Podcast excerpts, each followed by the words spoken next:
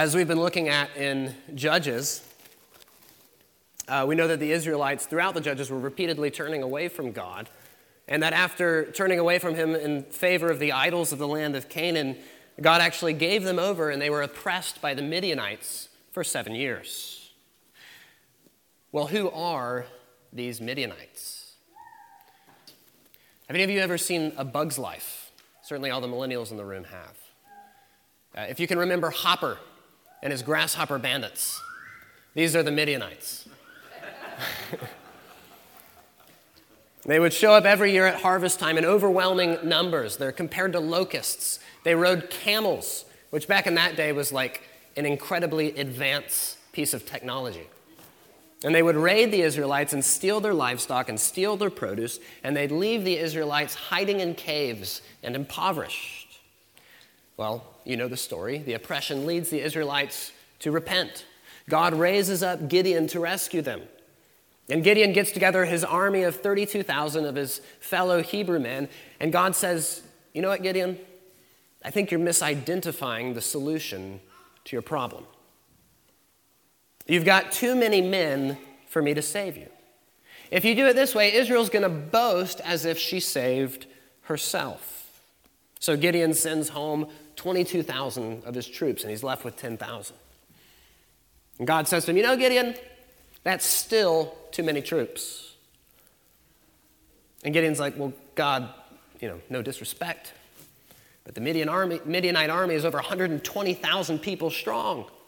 And we just went from 4 to 1 odds to 12 to 1 odds. And God says, Great point, Gideon.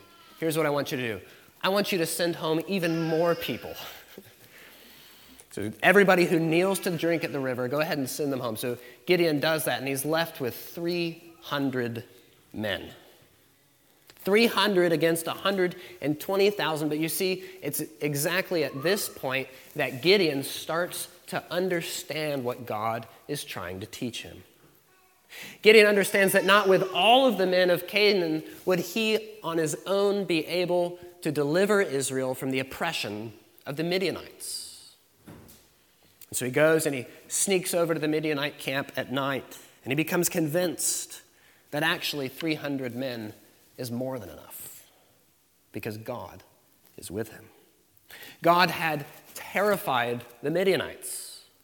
And so he gets his elite band of merry men together and he says, Men, tonight we attack the Midianite camp. Arm yourselves.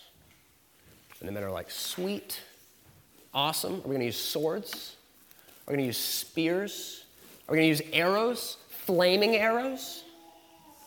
And he says, Arm yourselves with trumpets. Somewhere in the back, there's a former drum major who's like, Yes! All those years of lessons finally paying off. And Gideon says, Today, the Lord has given the Midianites into your hand, which I don't know about you, but that's a really bold thing to say before you've ever even attacked their camp. But Gideon wasn't confident in himself. He knew that there was no enemy who could stand up before God. And so he tells his men, men, let's get into two positions outside the camp. And on my mark, I want you to break your jars and blow your horns. And so jazz was born. no. And so, right after the change of the night guard, uh, as one group is walking back to go to sleep, they do this and they blow their horns, and it, it throws the camp into confusion because the people who are just waking up see this group walking back and they think it's the enemy. And then the people who are on the guard think that the Israelites are there in overwhelming numbers, that they've already broken into the camp. And a great battle breaks out between the Midianites and the Midianites. they began attacking themselves because, in their fear and in their surprise, they misidentified their enemy, the Israelites. Because Gideon trusted in God's strength and not his own, he was able to rout an entire army with a 300 piece marching band. And he rescued Israel. And this is why you should teach music in schools. Just kidding about that. Well, I, I do think that, but Um, there's more to the story, obviously, and I'm just going to put a shameless plug in for our Judges Bible study. Uh, we're in Jephthah currently. Well, Paul, as he prepares to close out his letter to the church at Ephesus, wants to give a final exhortation to the congregation. Uh, most of these Christians were saved out of a life of paganism and a decadent culture full of idol worship and moral depravity, not unlike the USA in 2022. And Paul, as he contemplates the rest of their Christian lives and what they need to know, he compares the Christian life to a battle. And I wonder to myself if he was even thinking of stories like Gideon and King David as he wrote chapter 6, verse 10. So please pick up with me as we read our text this morning. Finally, be strong in the Lord and in the strength of his might. Let's pray. Our Heavenly Father, we are gathered this morning because you are an awesome God. We're gathering this morning to praise you because you deserve it and because we want to. We know that we find our highest fulfillment in praising the God who not only created us, but who sustains us, who redeems us, who redeemed our life from the pit. God, you are so great.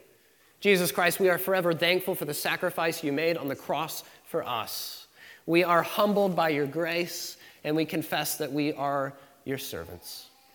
God, I pray this morning that as we open your word, you would give us ready and willing hearts to receive your word, and that we would submit to your word, and that we would love you more because of it. And it's in Jesus' name we pray. Amen.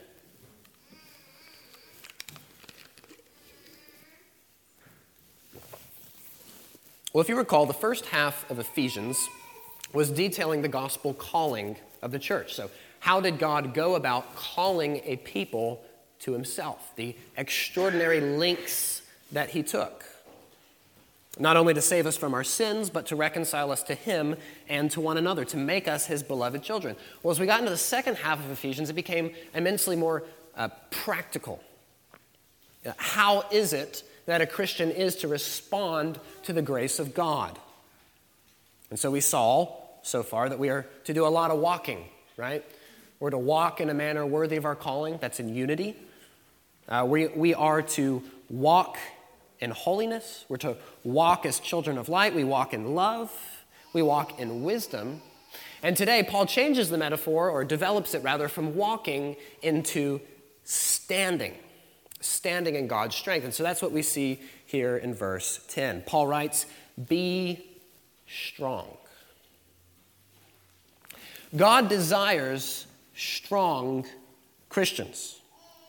He desires for you to recognize that in following Christ, you do not live in spiritual Switzerland. Neutrality is not an option. In declaring your allegiance to the creator of the universe, God's enemies have now become your enemies.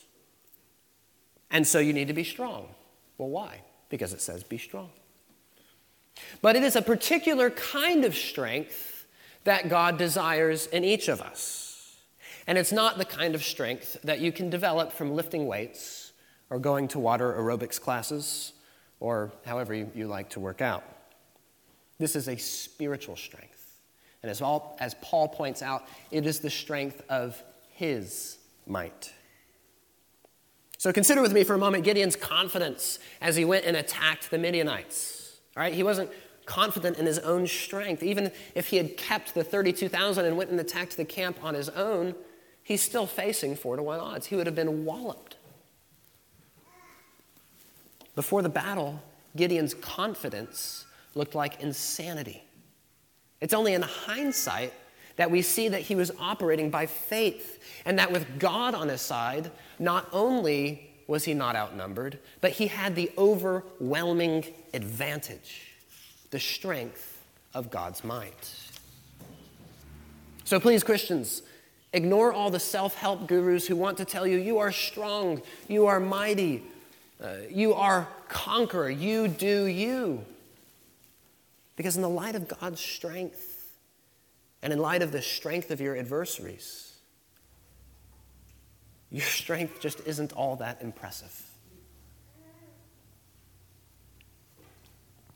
Remember, it was entirely God's strength and entirely God's initiative which made you a Christian in the first place. Remember where we were in chapter 2.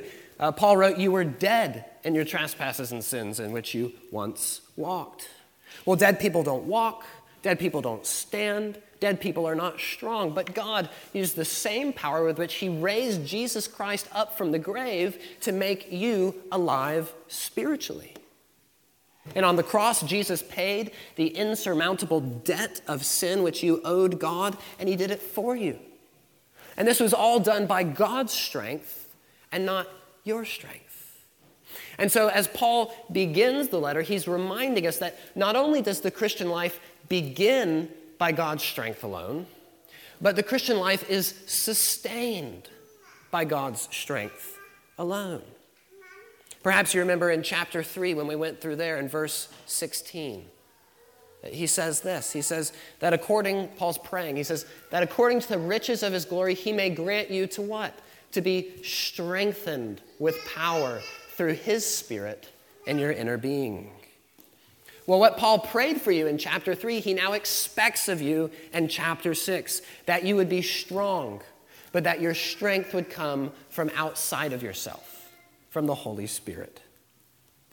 Well, we've now probed, probed the call, I can't read, probed the call to employing divine strength. In verses 11 to 13, we'll see why that strength is necessary. So pick up with me in verse 11.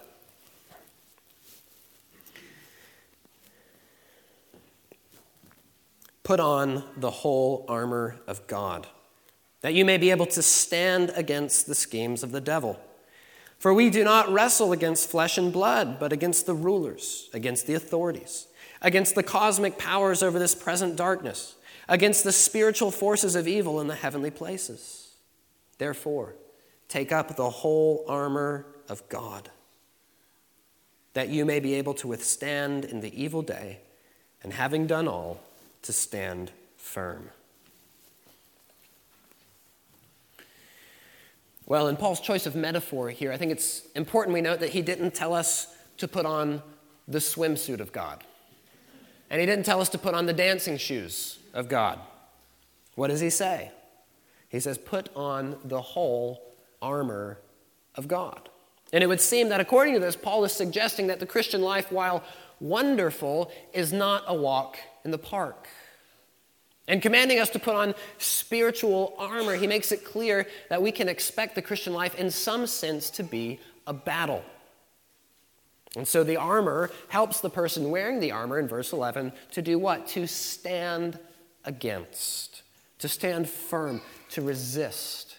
Uh, this is an active posture. This is a battle posture. There's nothing passive about that verb there. Uh, the armor of God is helping you to stand against what? The schemes. Oh, yeah. It's a rhetorical question, Dan. I'm just, I'm just kidding. Actually, I do like it when people interact a little bit. I'm sorry, Dan. To stand against what? The schemes of the devil, or you could translate that the craftiness of the devil. This is where it gets a little weird for us 21st century Christians. Brothers and sisters, the scriptures unambiguously teach that there is a spiritual reality underpinning our physical one. And while the devil is often caricatured in popular culture, he is very much real and very effective. And many in our day would recognize that God is spiritual. And many in our day would call themselves spiritual. But for some reason, we immediately dismiss the possibility of evil spiritual forces or of demons. Well, that's for SNL's church lady, but that's not for me. But if the idea of a personal spiritual God is plausible to you, which I assume since you're currently in a church, then the idea of evil spiritual forces should be as well. Given how little we truly understand about the universe, it is a naive person who accepts only what can be observed with our five senses who accepts only a naturalistic worldview and rejects the supernatural. Certainly, Satan is happy for us to pretend that he doesn't exist. That's why it says the schemes or the craftiness of the devil. He's smarter than we are. As you know, the line from A Mighty Fortress is Our God on earth is not his equal. And so, Christians, we recognize that our life is in some sense a battle. And in this battle, we would be wise to recognize our true enemy. The Midianites failed to recognize their enemy to their own disaster. Paul says this that we do not struggle against flesh and blood. Your enemies ultimately are not human. Pastor, it sure feels like it sometimes. No, our enemy is spiritual. Look at verse 12 with me one more time. Paul says this For we do not wrestle against flesh and blood, but against the rulers, against the authorities, against the cosmic powers over this present darkness, against the spiritual forces of evil in the heavenly places. We're not going to get into it today, but these are all descriptors of demonic activity in our world, and we could break that down if we wanted. Um, but what Paul is saying here is that while you may face human enemies who oppose you because you represent Christ Jesus, that in reality there is an enemy behind your enemies. Do you remember the description of the unregenerate person in chapter 2? The sons of disobedience, that they are spiritually dead? Slavishly following the course of the world, slavishly following the prince of the power of the air, the spirit at work, and the sons of disobedience. And that's just a fancy term for the devil. What the scriptures are saying here and in other places is this that to worship anything other than Jesus Christ is to be enslaved to our sin and ultimately to be enslaved to demonic forces. If we fast forward to chapter 4, verse 18, we see the same description once more. He says, They, those who don't yet know Christ, are darkened in their understanding, alienated from the life of God because of the ignorance that is in them due to their hardness of heart. They've become callous and given themselves up to sensuality, greedy to practice every kind of impurity. But it's not just Paul here. Consider the words of Jesus in John 8 as he spoke to the Jewish leaders of his day. I'll start in verse 42. Jesus said to them, If God were your Father, you would love me. For I came from God and I am here. I came not of my own accord, but He sent me. Why do you not understand what I say? It is because you cannot bear to hear my word. And then verse 44 You are of your father, the devil, and your will is to do your father's desires. He was a murderer from the beginning and does not stand in the truth because there is no truth in him. When he lies, he speaks out of his own character, for he's a liar and the father of lies. Jesus doesn't mince words there. So, yes, I believe the Word of God is teaching us the state of humanity in sin, that it is horribly enslaved to sin and to demonic forces. So, really, Pastor? Demons? I know of no greater illustration to the truth of this claim than to point out how it is that we as human beings treat one another. Every single culture on earth recognizes the evil of murder. Yet we saw in the last century, the 20th century, hundreds of millions dead for no other reason than the enslavement of the human heart to wickedness. Six million Jews died in the Holocaust, and Germany was rightly condemned for her role in that wickedness. But do you realize, since Roe v. Wade passed in this country, we have killed 10 times that many of our own children? 63 million baby images of God. All in the name of equality or of choice, whatever euphemism you want to throw in there. You see, the disparity between our proposed morality, even outside the Christian faith, where everybody agrees that murder is wrong, and then the actual practices of our actions as human beings would certainly seem to lend evidence to the idea that there's something wrong with us and that we're serving someone other than God. So, let's draw out three applications. And by the way, there is nothing that God cannot forgive. Number one, this means that you can have compassion on your human enemies. That when people oppose you for speaking up for the oppressed, when they oppose you for boldly proclaiming the gospel of Jesus Christ, you can have compassion on them. You can show kindness. You can forgive them and show them grace because you recognize that they are acting in ignorance with minds that are enslaved to darkness. And that apart from God's sovereign grace in your own life, you would be in the same place. Secondly, uh, when we recognize that our enemies are spiritual, then we learn to depend on God, as Colossians 2, verse 14 shows us. Because Christ has already put your enemies into subjection. Says this by canceling the debt that stood against us with its legal demands, this he set aside, nailing it to the cross.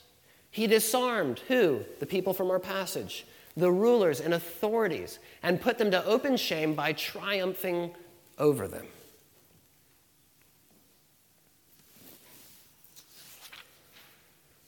And so Christ has put our enemies under his feet, and yet they squirm and they wreak havoc until Judgment Day when he gets rid of them finally.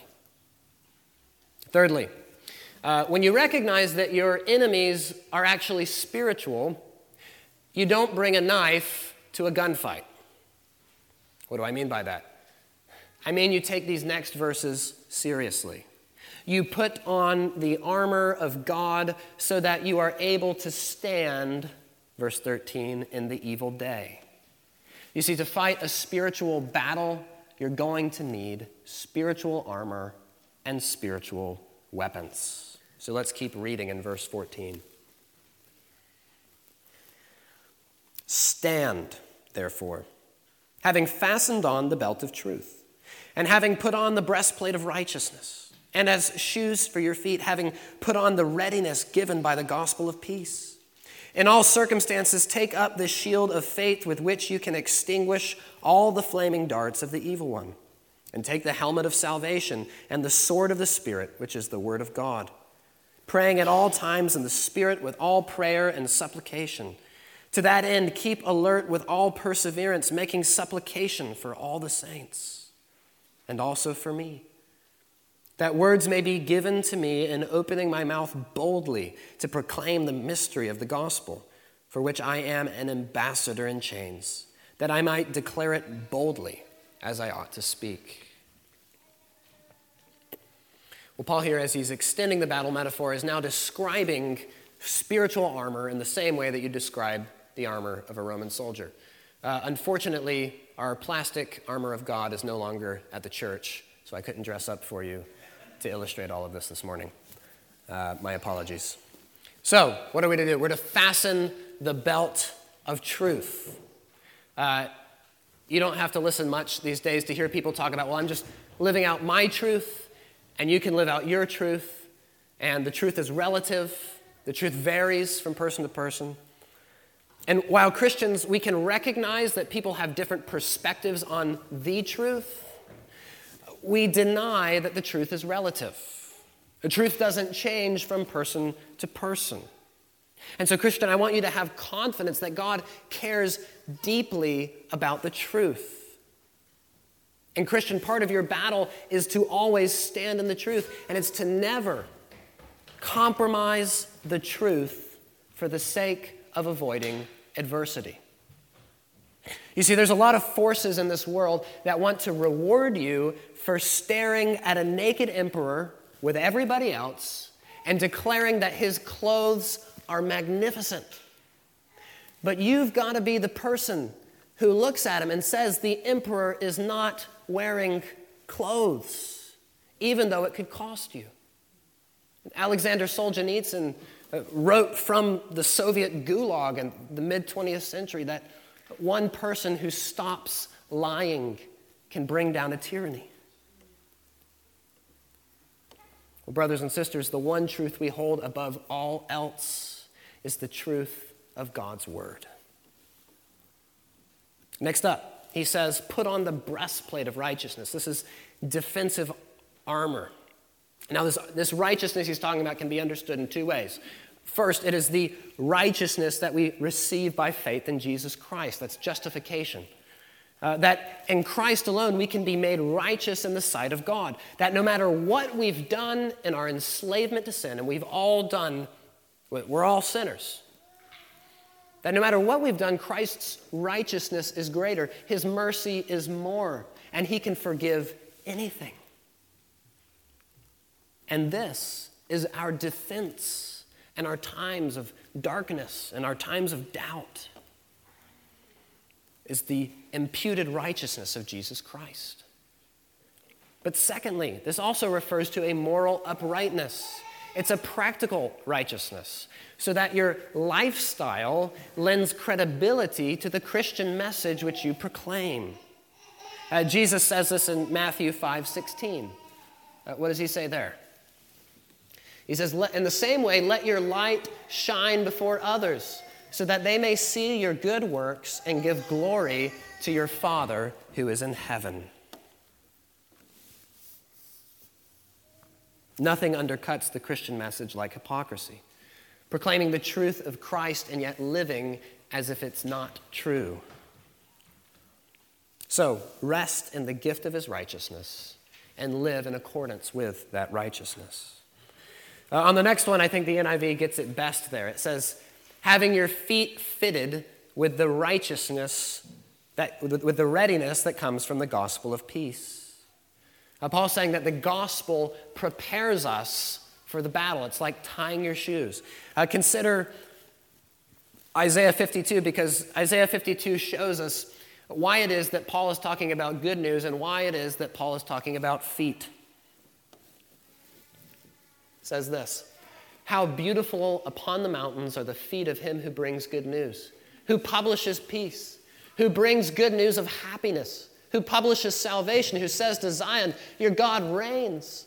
The voice of your watchmen, they lift up their voice. Together they sing for joy, for eye to eye they see the return of the Lord to Zion. Break forth together in singing, you waste places of Jerusalem, for the Lord has comforted his people. He has redeemed Jerusalem. The Lord has bared his holy arm before the eyes of all the nations, and all the ends of the earth shall see the salvation of our God. That's the good news of Jesus Christ. That all the ends of the earth will come to know God and to love God and to have peace with God for eternity. This is good news for all who have ears to hear. And this morning, if you're wondering if you could ever know God, if God could ever forgive you, listen, Christ died to reconcile sinners like me and like you to God. And if you place your faith in Him and repent from your sins, He will make you a child of God and give you peace for eternity with God. And so, this gospel of peace is good news for all, and it makes us ready for the battle. Next up, the shield of faith. And when we come to the shield, we would do well to ask why it is that somebody needs a shield. And the answer is right there for us in verse 16. The shield is for extinguishing the flaming arrows or darts of the evil one. There's a great passage in Pilgrim's Progress about this, but I don't have time to go into it. I'll just recommend that you go and read it when Christian battles Apollyon. So let's ask what is it that Satan's after? Why is he throwing darts or arrows or projectiles or whatever your translation says? Well, we know that Satan seeks to work against the work of God. Satan seeks to prevent men and women from coming to know Christ and saving their souls. Satan seeks to steal God's glory by discrediting God's followers. He hopes to cause you to stumble or even fall away from the faith. That through whatever means possible, he may prevent the advance of the gospel and the advance of God's kingdom because he knows his time is short. He knows that one day he's going to be judged, and he wants to take as many souls into judgment with him as he can. So his arrows, they look like opportunities and temptations to sin, to dishonor God. He lies, as he always has, and seeks to have you lose faith, or like in the garden, to have you question the goodness of God. Uh, he's happy to have you believe in Jesus, so long as it isn't the Jesus of the Scriptures. And it's in these moments of temptation where we are reminded once more to be strong in the Lord and in the strength of his might. To stand. In this moment, we can protect ourselves with the shield of faith. When we're tempted to doubt the goodness of God, you can remember his promises to you. When you're tempted to give in to sin, you can remember that your heavenly Father knows what is best for you, and he knows what will make you happiest. Faith holds on to God's promises even when you don't understand his ways.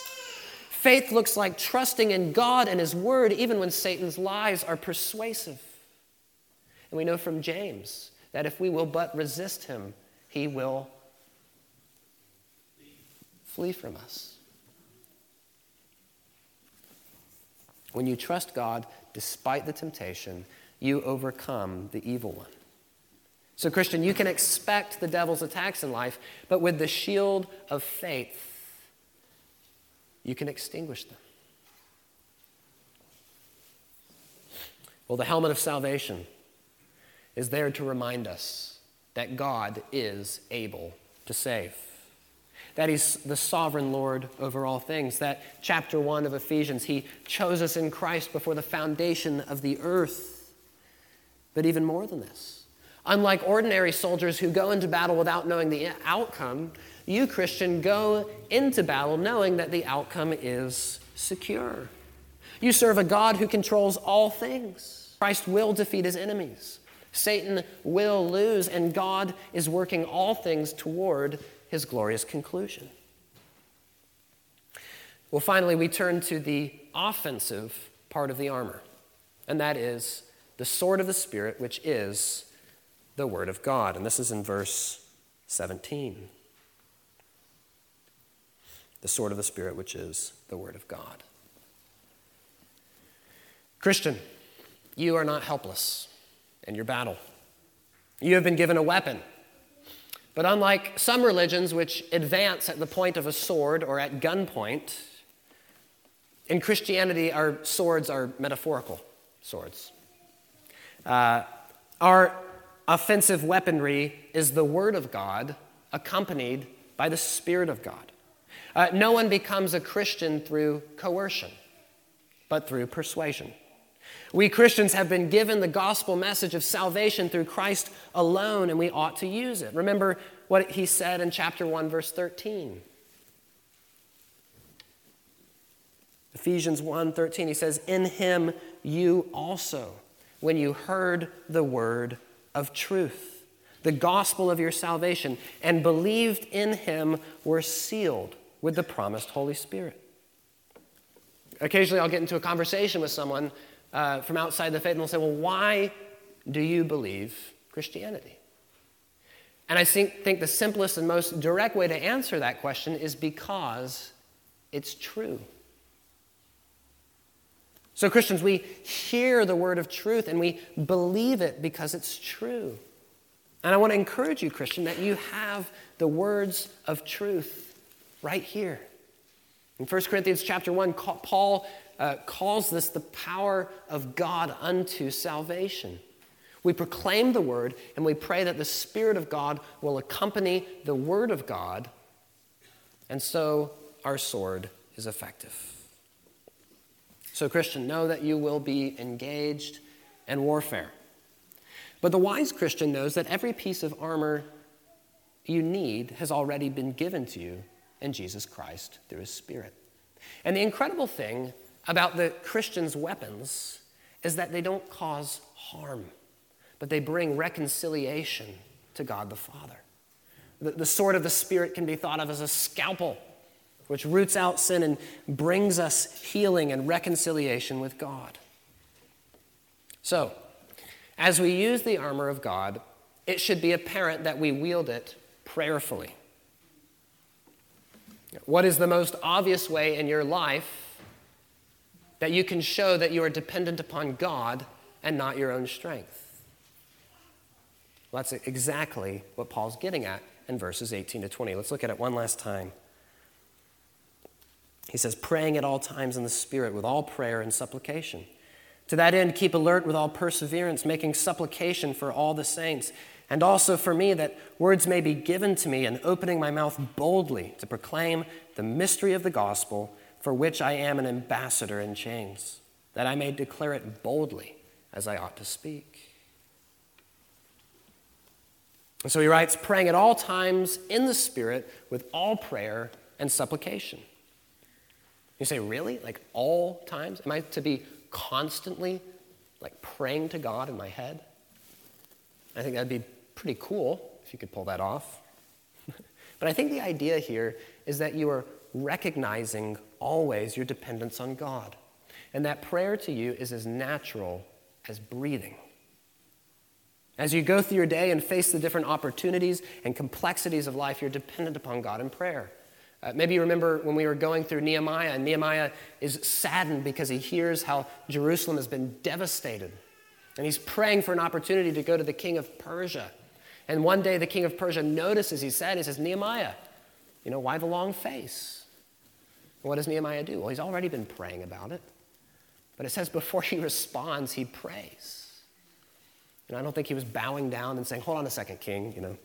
But no, he, he's got that relationship. He's, he's always dependent upon God in prayer. So he prays and he immediately answers the king, and God grants his request. You see, the smallest and most insignificant person can be a mighty warrior for God if that person is deep in faith and rooted in prayer. And the person with all of the world's accolades can die without making any sort of impact in this world, all because she was relying on self. And so, with regard to the Christian walk and the battle of life, Christian, I want you to be spiritual Yodas. Little green men who can wield the force. No, I'm, I'm getting at the idea. He says, size matters not, human strength matters not.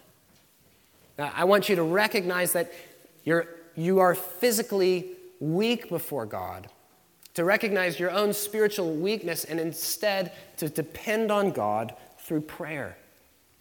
Because it's in our prayer lives, uh, b- because our prayer lives reveal what it is that we're trusting in. A life of prayerlessness is a life which is devoid of the Spirit's power. This is the person who is content in their own strength, and so despite human appearances, they are actually weak. But the one who prays in desperation is the one who trusts in God's strength and not their own. And so the text continues our prayer should be alert. We should pray actively. We should persevere in prayer. That means that you're willing to trust God repeatedly, even if He doesn't immediately answer your prayer.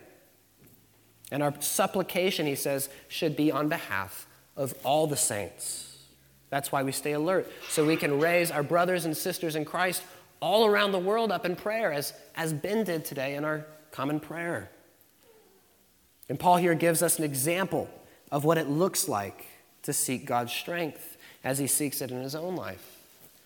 If you recall way back in our intro sermon to Ephesians, we talked about this. Uh, what do the arrows of the devil look like for the Apostle Paul in the first century? Well, in this case, it looked like being sent to languish in a Roman prison for Christ. And so here, Paul, as he's sitting in a prison writing this letter, his temptation is to just shut up about this whole gospel business and let it blow over. And the devil whispers in his ear, Paul, is preaching Christ worth going to prison? Paul, why would a good God let you suffer? after all that you have done for him. Surely he cannot be good. Paul, you should just leave this whole gospel business behind and live your best life now. Paul, you're in chains. You don't even have to stop preaching Christ. Just, just don't say he's the only way to God. And then everybody will love you. But Paul, armed with the shield of faith, dispels the lies of the devil. And he knows that if he's going to persevere in faith, that it will require the prayers of these young Ephesian Christians. And he says to them, he writes, Pray for me. That God would grant me the words to say. This is an apostle. That God would give me boldness in proclaiming the word of truth, the sword of the Spirit. That I would put on that belt of truth. That I'd resist the lies of the evil one and speak freely as I should, so that I can fight the good fight, so I can finish the race. And I look forward one day to trading in my breastplate of righteousness for a crown, which the Lord, the righteous judge, will award to all those who love him. But, dear Ephesians, he writes, pray for me because I do not have the strength to do it on my own. Brothers and sisters, do you believe this? Do you believe that you need the strength of God? Are you praying for your brothers and sisters, for your kids? A little self serving, but are you praying for your pastor? What it could look like if we were a church zealous for the glory of God and to see Him work powerfully among us. How we would go before Him in prayer with humility and confidence. So let's take the example of the Apostle Paul here for us. Let's be weak in human terms, but strong in faith and dependent in prayer. Let's stand boldly against the lies of Satan, but also spread the liberating message of the gospel of Jesus Christ. And may we always be strong in the Lord and the strength of his might. Let's pray.